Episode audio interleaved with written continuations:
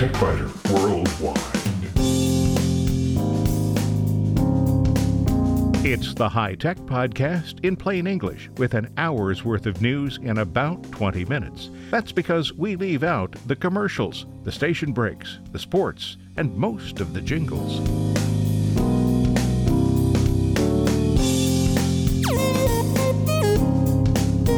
Podcast number 606 for the 19th of August, 2018.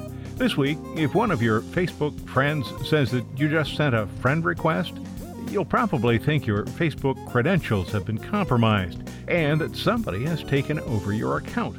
That's probably not the case, and fixing the problem is easy. In short circuits, the latest phone from Samsung has some amazing features and an equally amazing price. Even if you don't use ON1 Photo RAW, the company's helpful videos will show you how to get better images into your camera. In spare parts, only on the website, blockchain is disrupting how business is conducted, and it's also having a disrupting effect on the accounting and finance functions. And the U.S. legal system already says that corporations are people, so maybe you're wondering what legal challenges devices that use artificial intelligence will bring to the law.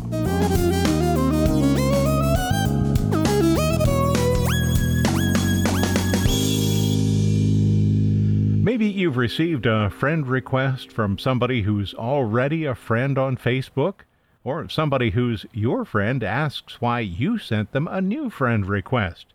The immediate assumption is that an account has been hacked. Well, that's not what happened. It isn't possible to send a friend request to somebody who is already your friend on Facebook. So, if you receive a friend request from somebody who is already your friend, the inescapable logic suggests that, well, something is wrong. Well, that much is certainly true. But you have not been hacked. Your password is safe. Your account is safe. Someone has simply created a new account using your name. While I was preparing this segment, I searched for my own name. I found my account, of course, and I found two other legitimate Bill Blinns, and I found three fake accounts. I reported them. Before I explain how you can report a fake account that's trying to impersonate someone, let me take a quick step back and address the issue of hack or crack. The difference between hacked and cracked really hasn't been observed since sometime in the 1990s or maybe the 1980s, so I should probably stop fighting what is a lost battle. However, the term hacker should refer to a good actor who simply likes to examine code and solve puzzles. Cracker, on the other hand, refers to a malevolent person who causes trouble. But I've generally given up on the distinction. So, back to taking a look at how you can report a fake account. It's easy to report someone who is trying to fake your account or fake somebody else's account. Fewer steps are involved in reporting an account that's impersonating you, though. But what's the point of these fake friend requests? When someone is your friend, that person will have access to personal information that you restrict to friends. Obtaining your contact information makes it easier to spam you, but crooks can also obtain information to use in a phishing attack. Most phony friend requests are easy to spot. Some aren't, though. The first point to consider when you receive a friend request is whether the request is from someone who is already your friend. If so, it is fake, because someone who's already your friend, as I said, can't send you a new friend request. If the person isn't already a friend, do you recognize the name? If cousin Fred in Wyoming asks to be your friend, that's one thing. But what if you don't recognize the name at all? In that case, visit their Facebook profile and see if you have any friends in common. Examine the page to learn what you can about the person before deciding whether to accept or reject the invitation. If the Facebook timeline shows the person joined Facebook just a few days ago, that's definitely a red flag. New users do sign up occasionally, but most legitimate users have a timeline history that covers at least several years. And while you're on the user's timeline, look for photos, comments, and links, the kind of activity you would expect from a real user. Fake profiles are usually created quickly and scammers assume that their intended victims won't visit the page before accepting the friend request. Next is the friend request from Barack Obama or Donald Trump, maybe Mark Zuckerberg or Bill Gates. If so, you can be reasonably certain that it is a phony. And what about a request from a highly attractive person of the opposite sex? The more provocative the pose in the profile picture, the less likely the request is from a real person. This, by the way, is called catfishing. Catfishing accounts are usually a little harder to unmask because the person who created them will have spent more time. So examine the profile's list of friends. Most people have a mix of male and female friends. If this person's friends are almost exclusively male or almost exclusively female, it's more likely that the profile is a phony. Once you've identified a phony profile, here's what you can do about it report it.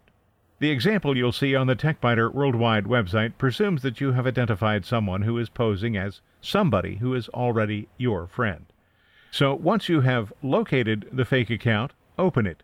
Then click the ellipsis dots and choose Give Feedback. Click Pretending to be someone, and a little bit lower down, click A Friend. Then click Send. You'll then be asked to select the account that's being impersonated. Do that and click Next. On the final screen, click Send. That's all there is to it. Facebook will investigate and delete the phony account. There's more to watch out for, though. There's no shortage of like and share posts. The problem with most of these is that they're fake. One of the more recent ones claims that Facebook limits your newsfeed to 26 or some other small number of people. Here's what the phony post says, and please don't follow these instructions. The instructions say, It works! I have a whole new news feed. I am seeing posts from people I haven't seen in years. Here's how to bypass the system Facebook now has in place that limits posts on your news feed. Their new algorithm chooses the same few people, about 25, who will read your posts. Therefore, I ask you all a favor so I can see your news feed and you can see mine. Hold your finger down anywhere on this post and copy will pop up. Click Copy, then go to your page, start a new post, and put your finger anywhere in the blank field. Paste will pop up, and click Paste. This will bypass the system. Well, really. Facebook did make some changes earlier this year, but not to eliminate personal content that you want to see. Facebook has denied the friend limit, Snopes has debunked it, and still people follow the instructions. It's not true. It's a phony. So what's the point?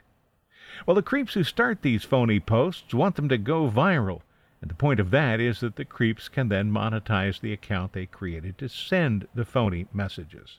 The best thing to do when you see one of these? Just ignore it. Even posting a snarky comment about the fake posts adds to the fake post's activity. If a friend posts one of these phony messages, the right thing to do is to contact that person directly and explain why forwarding the message helps only the crooks who posted it originally.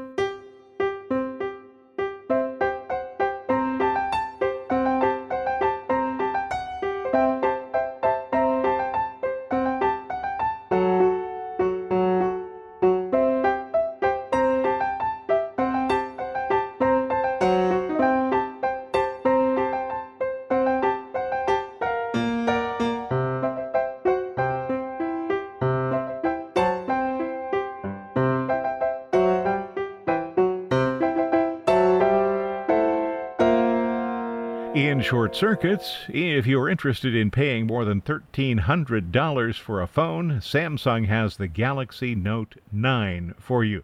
Selling price 1250, but of course there's tax on top of that, so it'll be over $1,300. The phones are available now for pre order, and Samsung is obviously eyeing business users. The phones will be available in blue and lavender. The blue ones come with a yellow pen. The lavender model has a lavender pen. The S Pen will have Bluetooth connectivity, so it can be used for more than just writing on the screen. There are two models, 128 gigabytes and 512 gigabytes. The smaller one, or maybe less huge would be a better description, comes with 6 gigabytes of RAM, the larger one with 8 gigabytes. Either will accept a 512 gigabyte SD card. The phones have a 4000 milliamp hour battery, and Samsung says the phones can easily run 24 hours of heavy use. Samsung introduced the concept of a dual camera with the Galaxy Note 8, and the Galaxy Note 9 adds what Samsung calls a scene optimizer that determines what kind of scene is being photographed and matches settings to 20 defined scene types. It will also recognize a problem if the subject blinks and warns about a dirty lens or camera shake. Security is improved too with Knox 3.2 that separates personal data from business data. Corporate IT managers are going to like that feature. The 128 gigabyte version will be sold by Amazon, Best Buy, Costco, Sam's Club, Straight Talk Wireless, Target, and Walmart. The 512 gigabyte version, the premium version, will be available only from select retail locations AT&T, T-Mobile, Verizon, and US Cellular. Both models will be sold online at samsung.com.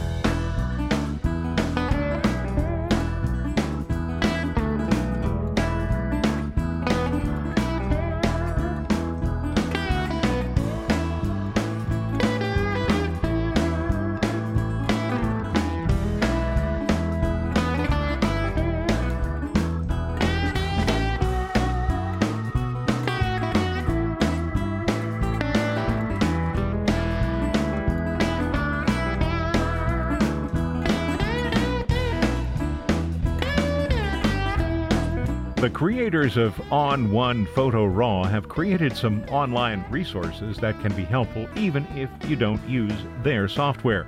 The training videos illustrate their software when showing how to process images, but some of the videos on their blog address processes that occur before photos are being taken or during the shoot. One recent example describes tips and tricks to use to photograph waterfalls. Once you've captured some waterfall images, the tonality and other visual aspects can be modified using a photo editing application. But it's important to get a good image in the camera. Another recent video discusses the problems involved in taking photographs in a cluttered location or where the background is distracting.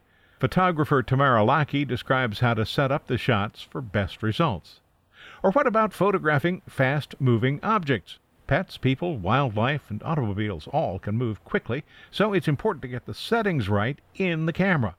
In a new episode of Tamara Lackey's How to Photograph Everything series, she takes photographs of dogs as they maneuver in an obstacle course.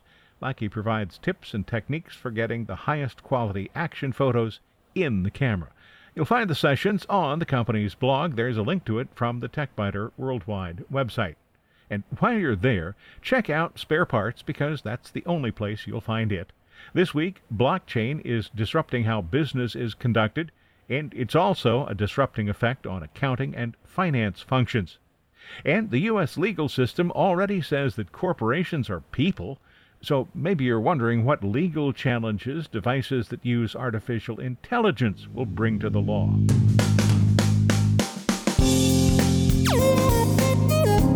Thanks for listening to TechByter Worldwide, the podcast with an hour's worth of technology news in about 20 minutes.